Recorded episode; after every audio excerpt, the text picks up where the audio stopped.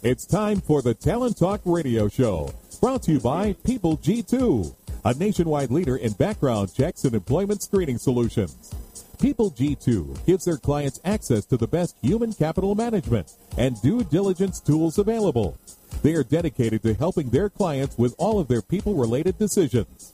To learn more, go to www.peopleg2.com. Talent Talk centers on the topics of talent recruitment and management, leadership development, company culture, and employee engagement. These are all timely topics for CEOs, entrepreneurs, HR professionals, and business leaders.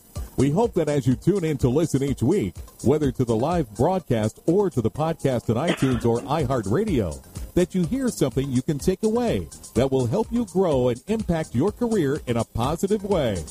And now, here's the host of the Talent Talk Radio Show, the founder and CEO of People G2, Chris Dyer.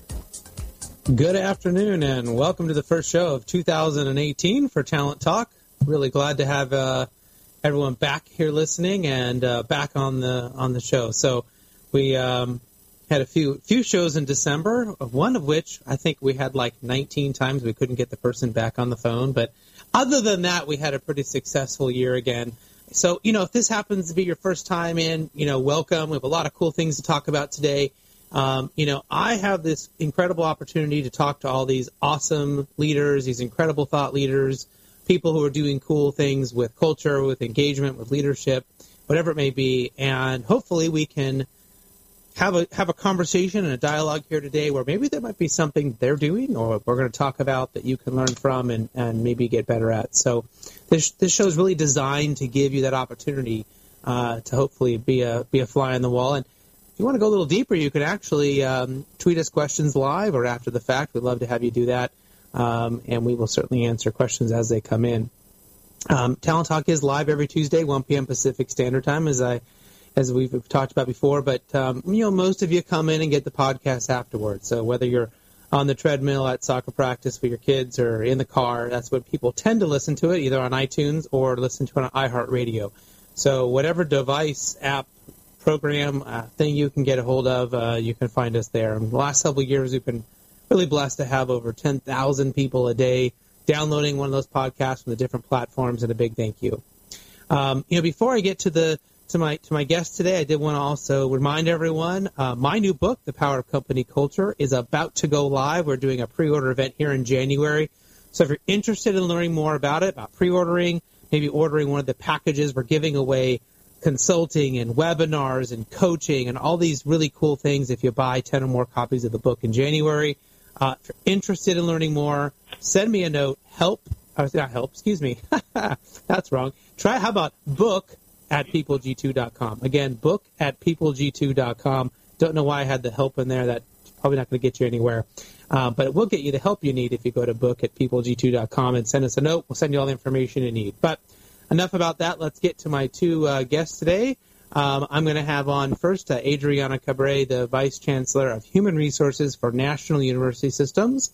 And then after the commercial break, we'll bring in Mark uh, Magnacca, the President and co-founder of Allegio. So probably saying one or two of those names incorrectly. We'll get to that in a minute.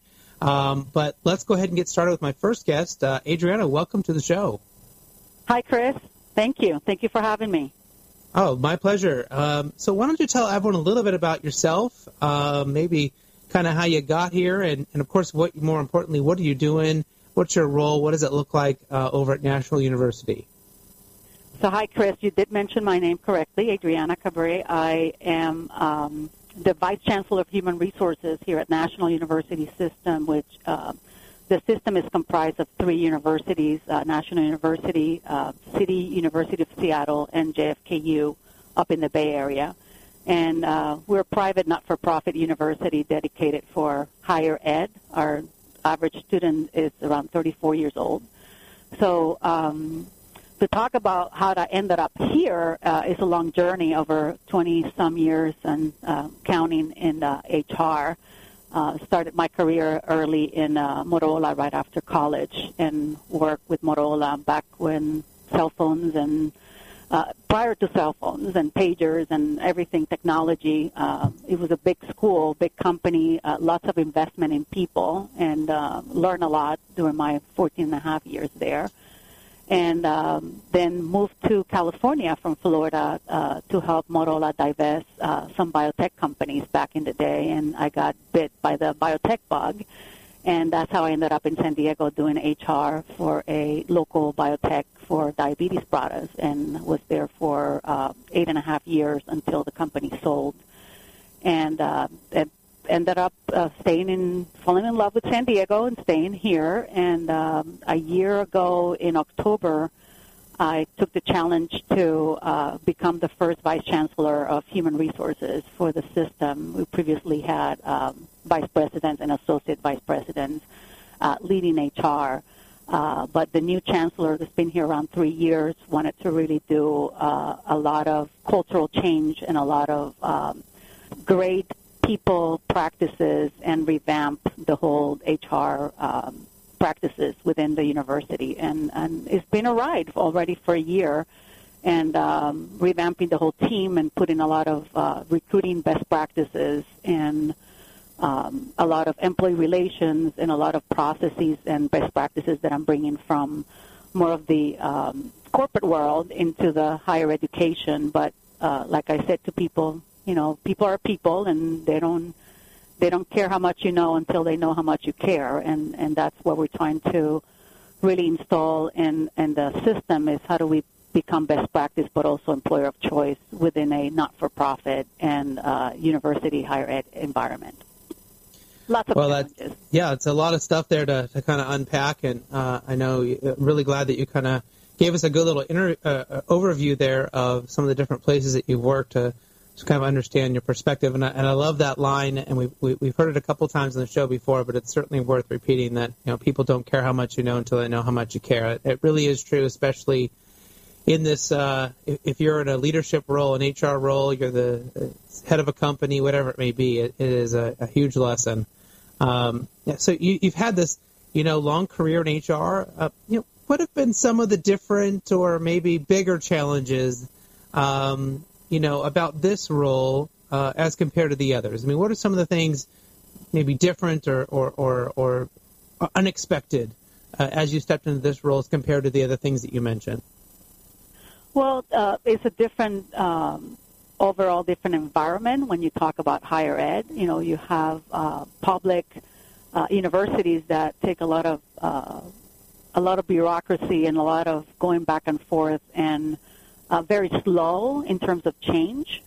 Um, here at National, we are very, very blessed to not have that um, level of um, super multiple layers to go through. So the flexibility of being able to gather leaders and, and gather areas of expertise that want to, you know, become more innovative and more up there to help the students progress faster is is a is a lot more nimble. However, you still have the higher education in terms of you know it takes time and everything's regulated, and and we have to make sure that we follow not only the local laws and the federal laws and all of that, but everything that can put our certifications and our programs in, in, in jeopardy. We have to make sure that there's a double and triple check on everything that you're implementing that's not going to jeopardize uh, the the quality of the education and the processes and the financial aid and everything that you provide for the students to uh, get the necessary knowledge and and the check and balances that they have to uh, get their education. And, and as we start here the new year, there's always uh, things happening with compliance and laws and mm-hmm. focuses. And so, are, are, there maybe some specific things that you're really focused in on as we start the new year for, for your organization? Well, in California, as we all know, is going all the way from you know the marijuana use to all the way of putting changing tables in the in, in the bathrooms for uh, for the locations that have the necessary requirements to do so. So and we have another round of minimum wages changes. And you know, there's a lot of California-based laws that we have to make sure we have them all not only in place, but that we've communicated and that uh, you know, with immigration, the DACA being uh, forward and, and you know center in front of everything that's happening uh, and is impacting you know some of our students and employees. How do we make sure that we have the necessary communication and the knowledge around what we're doing as, a, as an institution to abide and comply with those laws? Um, you know, it's always it's always a challenge, but it's always a learning uh, a learning curve for everybody, and uh, you just have to make sure that you get in front of things and also benchmark with other institutions and other places of work to make sure that how they're doing it. So you're not you're not doing it wrong when you're implementing changes. But um, HR is always changing, even though uh, some people see it as a necessary evil. Uh, I, I think it's uh, HR uh, in, as the next couple of years with the economy, with everything that's happening, with the war on talent and the changes in in the in, in the composition of, of the employee and the workforce and the needs and what they're uh, what they're asking for in order to retain and to stay and to provide uh, high levels of uh, productivity, we have to really be up in front with the leadership to make sure that we provide that flexibility and we provide those programs and provide uh, our employees the right communication and the uh, and the right processes to make things happen in a way that we're still compliant with the law. So it's that balance that's very important to keep, but also bring up the issues and make sure that the conversation's being had. Right. You know, one of the things that I was wondering about, uh, because your organization is is unique in the sense that so you're not a traditional business, and you're also not a a, a public university, as you mentioned, with the different types of structures. But you know, as you look for people to be leaders, and you look to develop people and move people forward in their careers, how does that look in your organization? Because certainly a lot of your staff are teachers, uh, professors. They may be um, not necessarily looking to do anything different than what they're doing now. You certainly have support staff, you have administrative staff. So, how how do you go about that idea of, about making sure that people are developing themselves professionally, at, separate from what they're doing from their direct work? So I'm going to answer that in two phases. The the phase, the first phase is internally uh, when you talk about um, educators, right? Uh, and the biggest single change in education nowadays is technology and is how you deliver content. Uh, now the content is available pretty much openly. Is how you deliver it and how do you check and balance uh, the knowledge and the learning that's happening. So um, a lot of the uh, institutions to regulate, like WASC and other institutions, you know, they still have a point system. They still have a way to make sure that you're following protocol and that all your programs are compliant 100%, and that's our number one priority. Uh, we also want to invest in um, how do we take the knowledge and the way we're delivering uh, that that education into a more precise way. And one of the things that National University is working on is precision education, which is different ways to deliver the content of education to different students in different uh, modalities. So, in order to be able to do that, you have to have a flexible and a um, highly technical workforce from when it comes to your uh, full-time faculty and your adjunct faculty that's delivering the content. So we are really ramping up the way that you know not only we select and we onboard and we train and we retrain and we also share uh, innovative ways of delivering um, all this learning that we have and all this content. We have over 100 um, degrees between bachelor and master level degrees. So it's it is a challenge because you have to, you know, like the old saying say, you have to teach, uh, you know, the the, the old dog new tricks. But we have such a great uh, and dedicated uh, uh, faculty, and working very close with administration on how do we how do we translate that into the day to day, into the requirements, into the communication, into the processes, and then how do we upgrade our systems and the way we're delivering um, the materials. And, you know, we have a, in National University, we have a very innovative model since 1971 around doing it uh, on a monthly basis. So you compress uh, a semester or a quarter into a month-to-month uh, um, uh, cascading, you know, of, of the courses.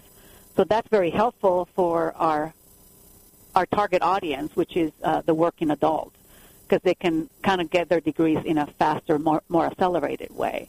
But now we want to think about how do you deliver it in a way that is in the pace of the student, not only around how they learn best, but also what is the best way and modality to, you know, it's not only online by myself, but is it online with a professor that's giving me coaching, or is it online with a group of people in a in a asynchronous uh, way of delivering the content? And then how do you test the knowledge?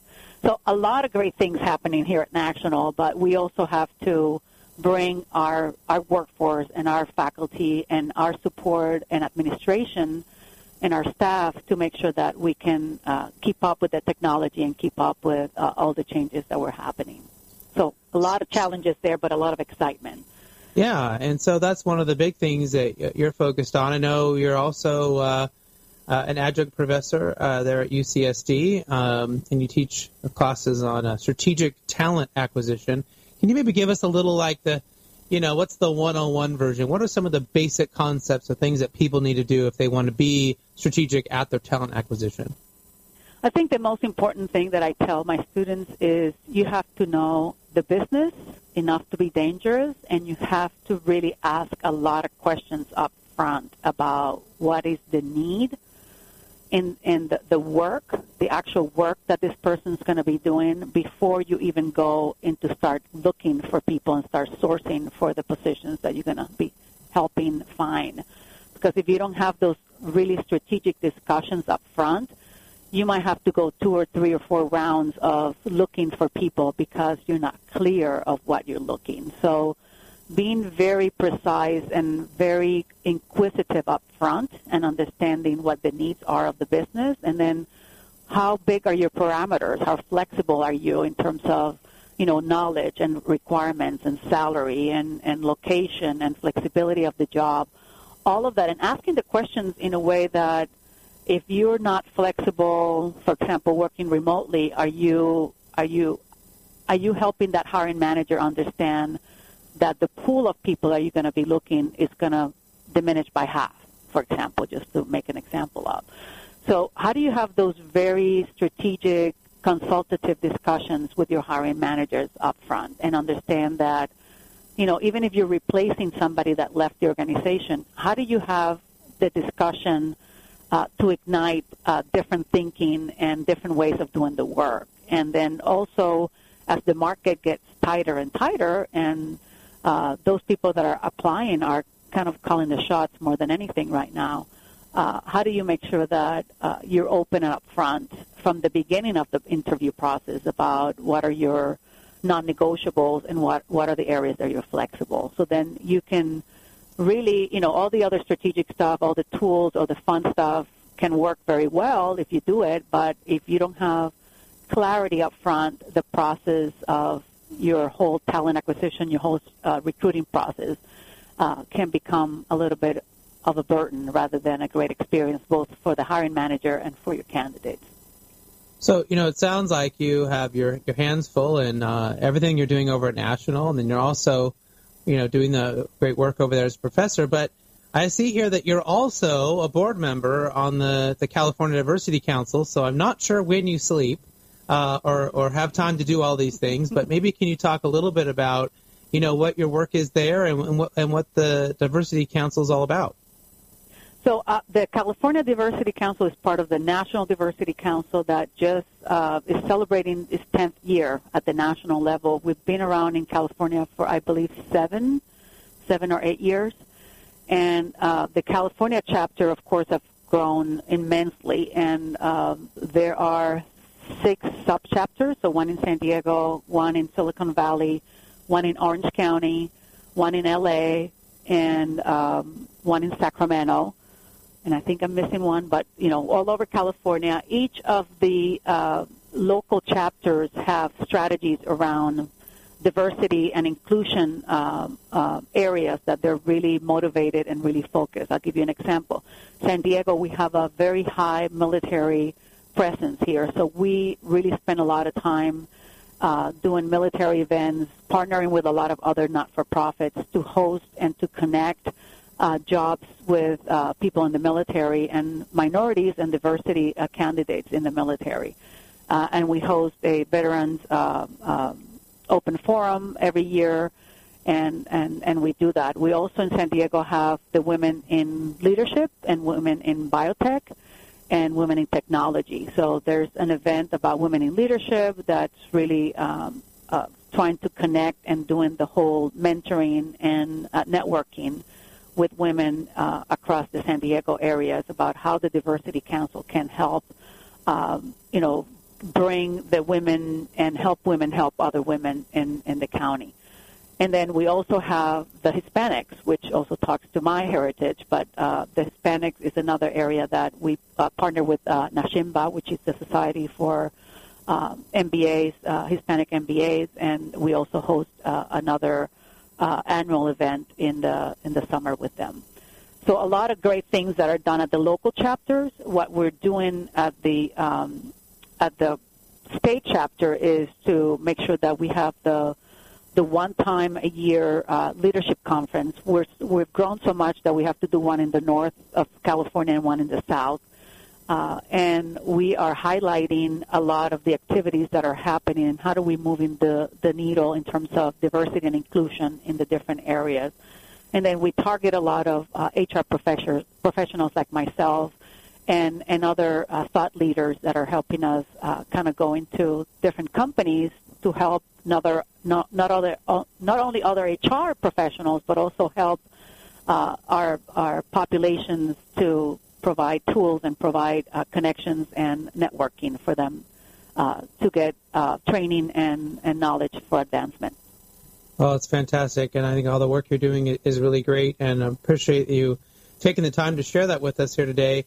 Um, you know, one of the questions that we started asking our guests towards the end of 2017 and we're going to continue uh, asking this year, I think, uh, because we've been getting such fun um, answers. Is you know, is there a gadget or an app or, or something that maybe you recently added into your life that you've really been getting a lot of joy out of, or maybe um, productivity out of? That is something you find really useful that you might share with us.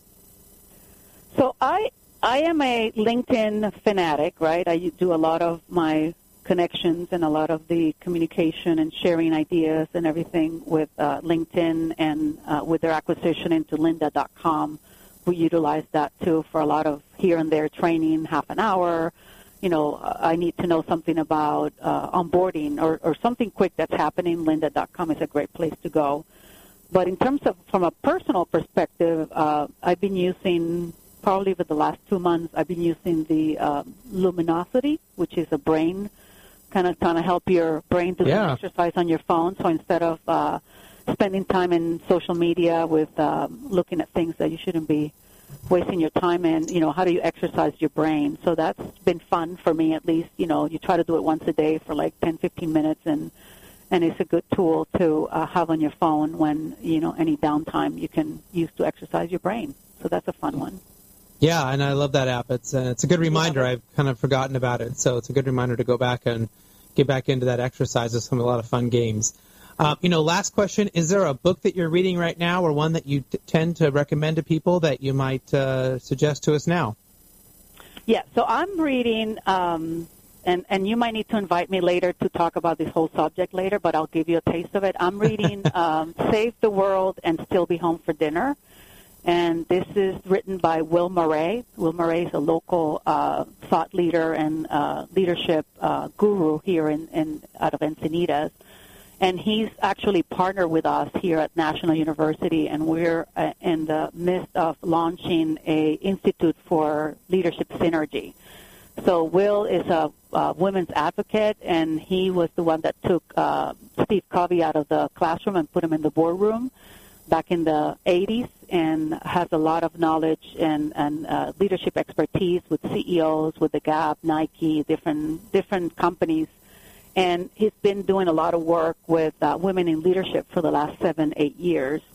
So we've been uh, extremely blessed to have him partner, and he's uh, he's the co-founder of the institute, and we're getting ready to launch uh, the institute here in uh, in the end of this month, in January 30th.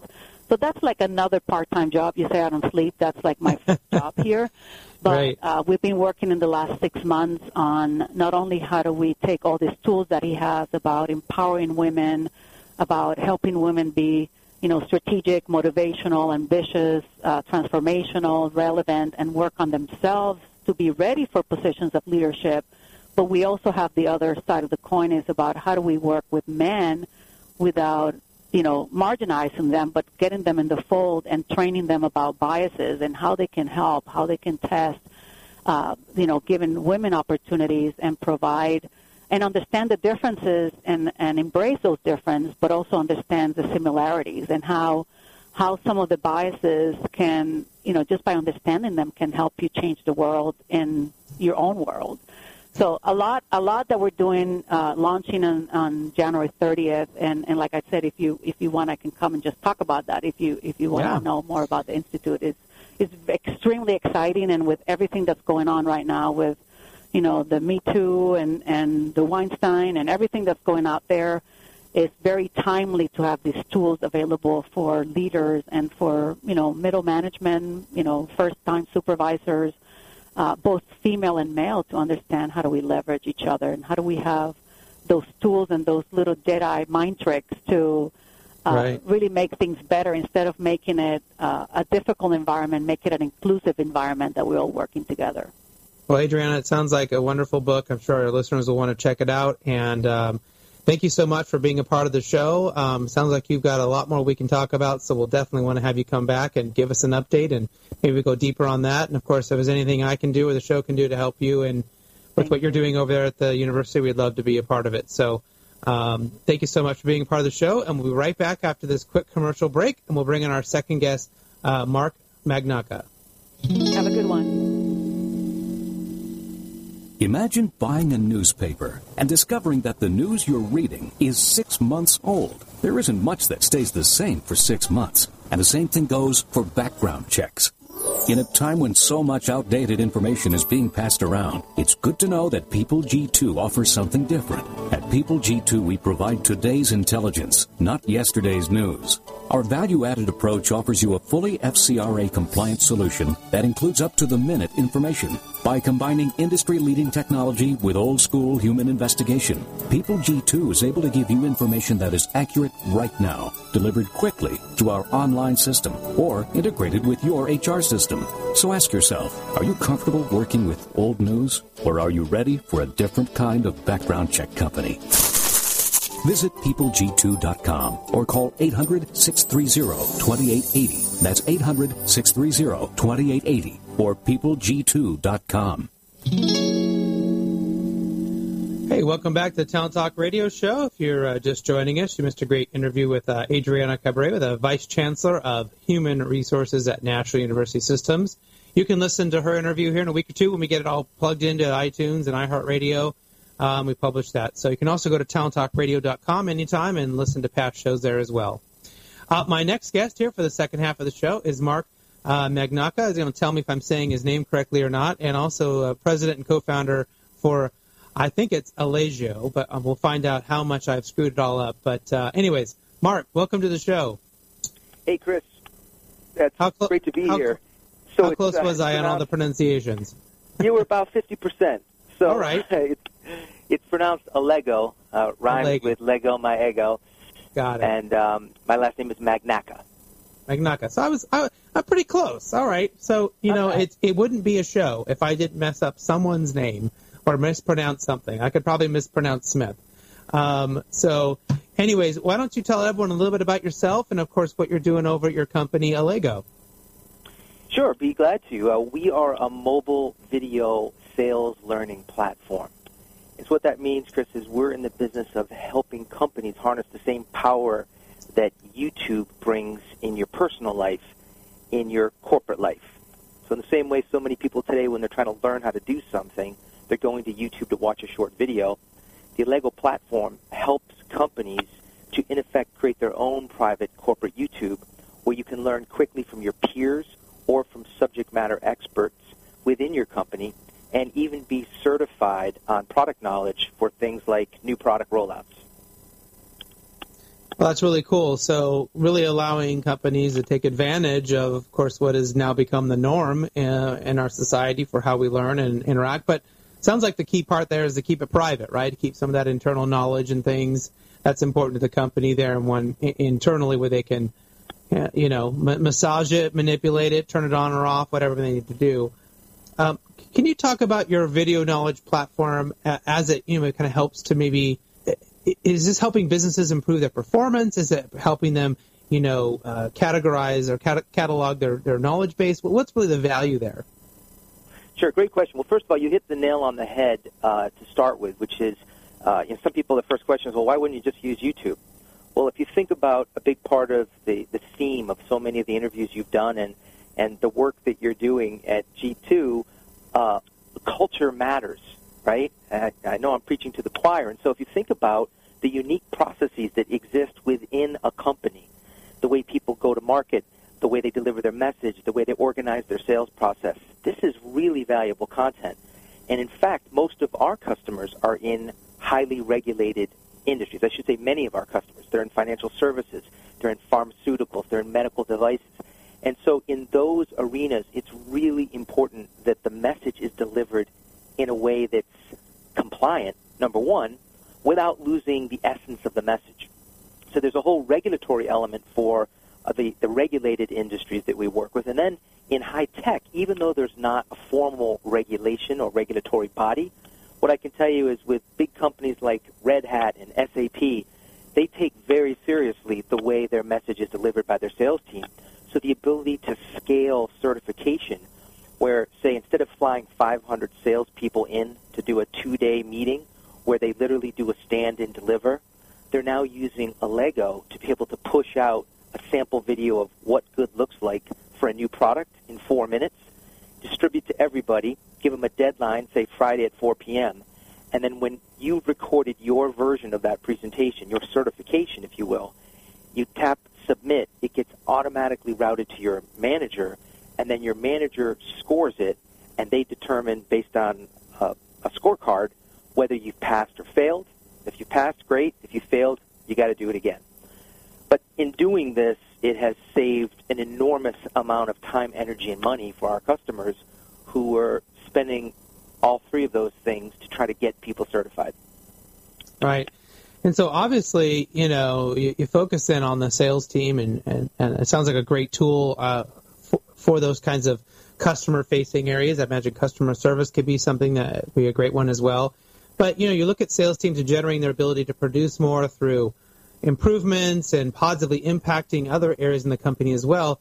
You know, maybe you could talk about as you work with teams, how have you seen the overall experience of a company, you know, get enhanced, or maybe you see an uptick uptick in performance in those areas as well? Well, I can tell you the biggest one is a fundamental cultural shift that I've seen at, at the majority of our customers who have implemented Allego. Some of them starting back in 2013, and, and so we're talking coming into their fifth year now with us. Um, and that is a, a, a fundamental cultural shift in the sales organization from what I'll call an individual sport to a team sport. And it's so really wonderful to see this when you see a top performer willing to take, say, two minutes of their time, their precious time, to share a quick insight that a junior rep has, uh, that, that, a junior rep needs on how to figure something out. So, for example, uh, a junior rep does a demo, and they're they're asked, uh, now that we've done this demo, um, how do we move to production? And to be able to be a, a junior rep, and instead of trying to get that senior rep on the phone, to be able to watch a short video where they explain this is the process I use, this is the language I use, this is how I set the stage for that whole process. And quite frankly, the, the, the positive vibes that come uh, from mentoring a younger millennial group of people, and there's sort of this collective win when everyone gets recognized that the you know the millennial got the sale, but they recognize that hey, watching the video of John or Jane or whomever it was really helped them in the clutch moment, what we call just in time learning. Yeah, and you know it's a really important factor. Um, having the ability to learn, having the ability to to get that uh, response back on how you're doing and to be able to see improvement. Those are all kind of feeding into these, you know, concepts that people want to help each other. They want to know how they can grow. They want to be able to know if they've done a good job. Um, they want that recognition internally. I mean, there's so many things happening from a basic cultural level that your sounds like your platform is really um, being able to to help them achieve.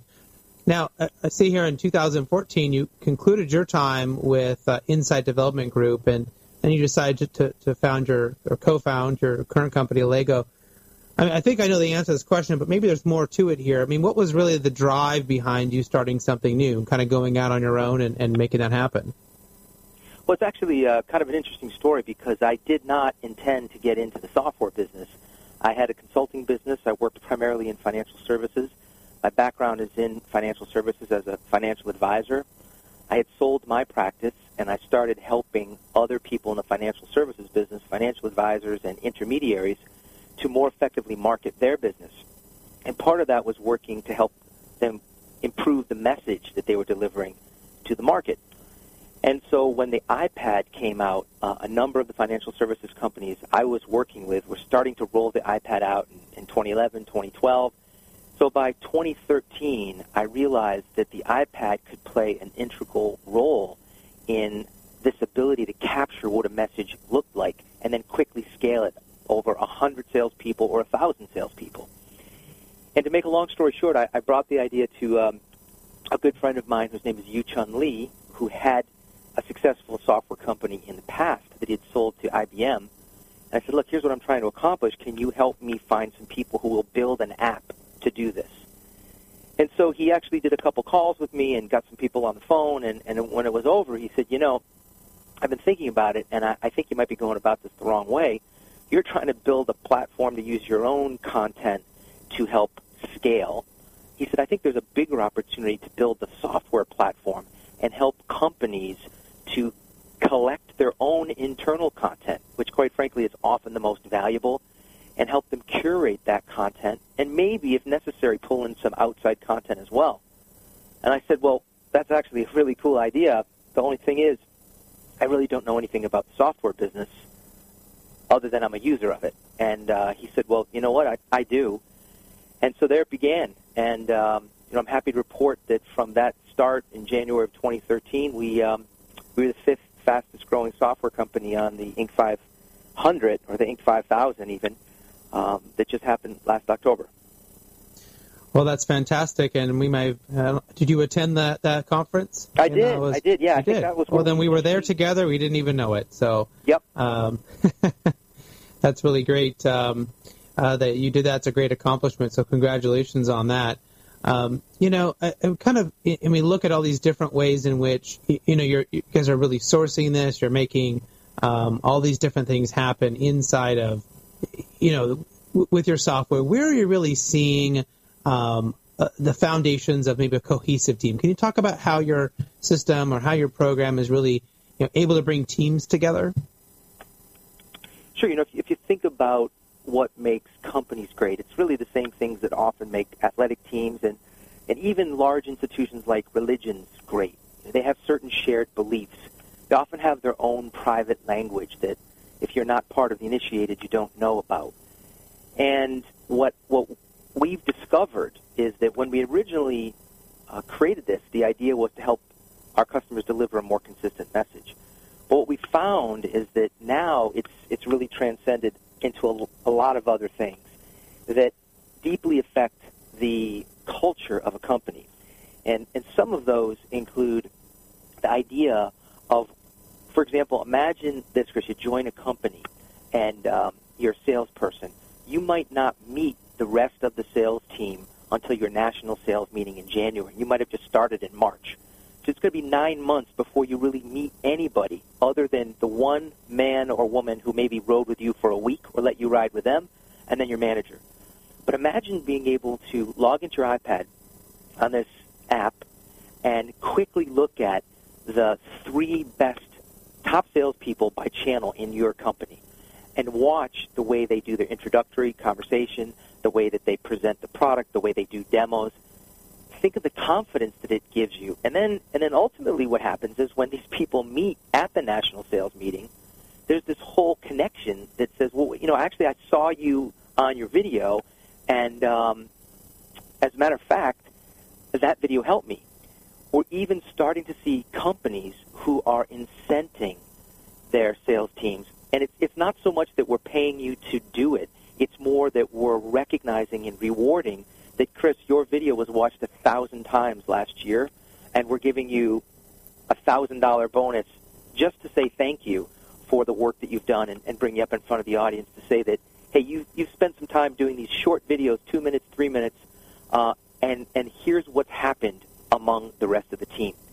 So I think it's, it's a really interesting way of helping to bring a cohesiveness to a group of people who often aren't spending a lot of face-to-face time the way that a traditional office setting might happen. And and you know you're talking about rewarding people and you're uh, and having the opportunity to see some of the best of the best. Do, do you ever have to, or do your clients ever have to deal with people who are you know not not so generous, aren't, aren't givers, and don't want to record things and don't want to show anybody their secrets? I mean, do you have to to fight against that sometimes? For sure. I mean, I think that that's what I mean. That the cultural shift has gone from the lone wolf to the team sport. So, you know, selling was an individual sport. People wanted to sort of hoard their ideas and information. But I can tell you that most of the enterprise sales teams that we work with, they recognize that's not how it works anymore. There's technical salespeople. There's relationship managers. There's customer success people. It really is a team sell. And in most cases, you're presenting to a team of people as well. So the idea that um, that you're going to just do everything by yourself and keep everything to yourself. There's a there's sort of a beautiful business karma that plays out there because if you do that, then what happens is in the clutch moment when you need help, uh, there's there's nobody there to help you. So we we kind of explain this uh, kind uh, along the lines of uh, when you go into a convenience store and there's a little jar there with the pennies. You know, put a penny in if if you have one, and take a penny if you need one. That that's the cultural concept, uh, a willingness, and sometimes it certainly takes a little bit to grease the skids when you start. But if you see the, the number one salesperson who's been tapped on the shoulder by the president of the company say, hey, we're rolling this thing out. We'd like you to record two or three of these videos to help set the stage on this. It's obviously an honor for that person. Plus, they're getting some exposure to the rest of the senior management team. And it, it just has this interesting trickle down effect. So the answer is yes, we've seen it. It has been a problem, but it's becoming less and less of a problem as we move, you know, from 2017 into 2018 than say it was when we first started in 2013. absolutely. Well, um, you know, one of the things that we started asking um, our, our guests uh, this year um, is is there a gadget or an app or maybe something you've started using that you have found really, you know, um, helpful or make you more productive or just maybe it's just fun uh, that you might share with us?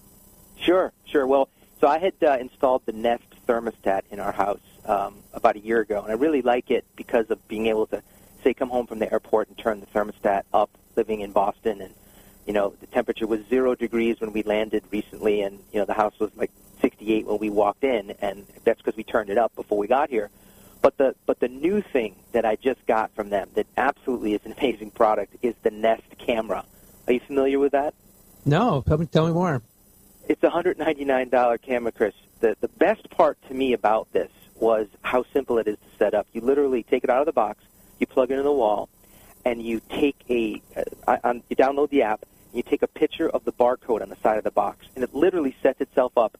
You type in your, your Wi-Fi password, and then in my case, I was traveling, and instantly I have a camera on in my house. I didn't have to do a complex uh, security. I didn't have to have the security people do all that. I was able to install this myself and be away and literally look not only in my house to see what was going on when I had some work, uh, a workman doing some, some work there, but more than that, and of course I told him that it was there. I said, you know, the thing with the green light on, that's what's going on here.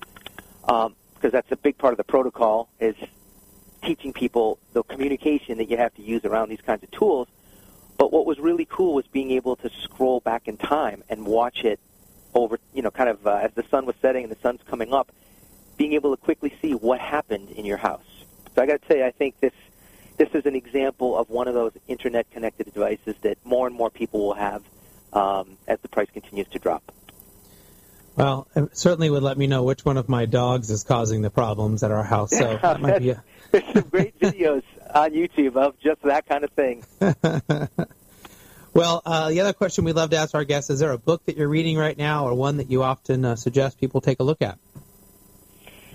Yeah, well, I can tell you that uh, for entrepreneurs, um, it's an older book, but man, it's still a great book, and it's a book called The E Myth by Michael Gerber. I've given lots of copies of that away to uh, burgeoning entrepreneurs.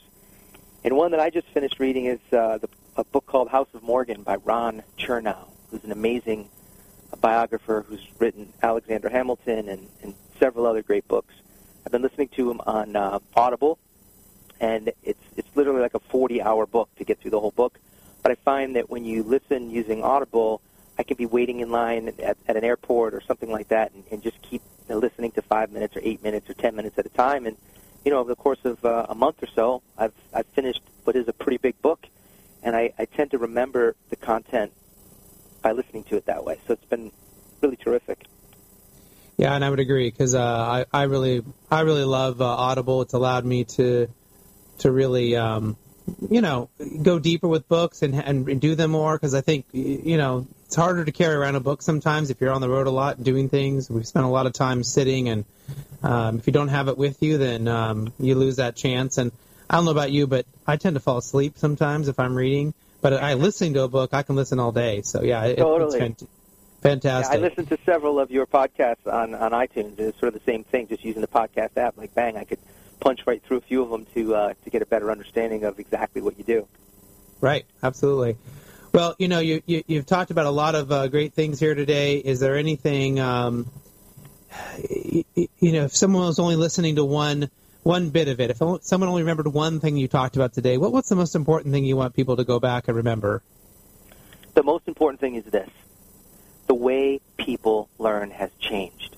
And if you're using three-ring binders and flying people in have sit in the classroom for hours on end and drink from a fire hose, you're missing the boat. The way that YouTube works is really the way people learn now: short, bite-sized videos. And whether you use Allego or something else, that's the model of the future as it relates to how people, not just millennials, but millennials right up to 60 year olds, that's how they are learning now when they want to know something new. Why not harness that for your business? Well, how can people get a hold of you or learn more about uh, Allego? I take a look at the website. It's uh, A-L-L-E-G-O, allego.com. Uh, I've got some great videos up there.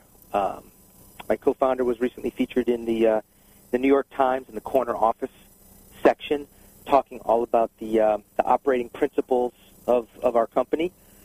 And um, there's a whole bunch there that gives you some different viewpoints from different industries on how they're using mobile video technology to transform their businesses. Well, Mark, thank you so much for being a part of the show today. Really uh, learned a lot and uh, enjoyed having you here. Hopefully we can have you or your partner or both of you guys come on and give us an update uh, down the road and on, on how you're doing. Great, Chris. Uh, pleasure chatting with you. Thanks for inviting me. All right, next week we'll have uh, two more great guests lined up with Carol Anderson, principal at Anderson Performance Partners, and then Scott Wintrip, Wintrip Consulting Group. Apparently, we're having all people on who have their name in their company name. So, anyways, until then, do what you love and show the world how talented you can be today.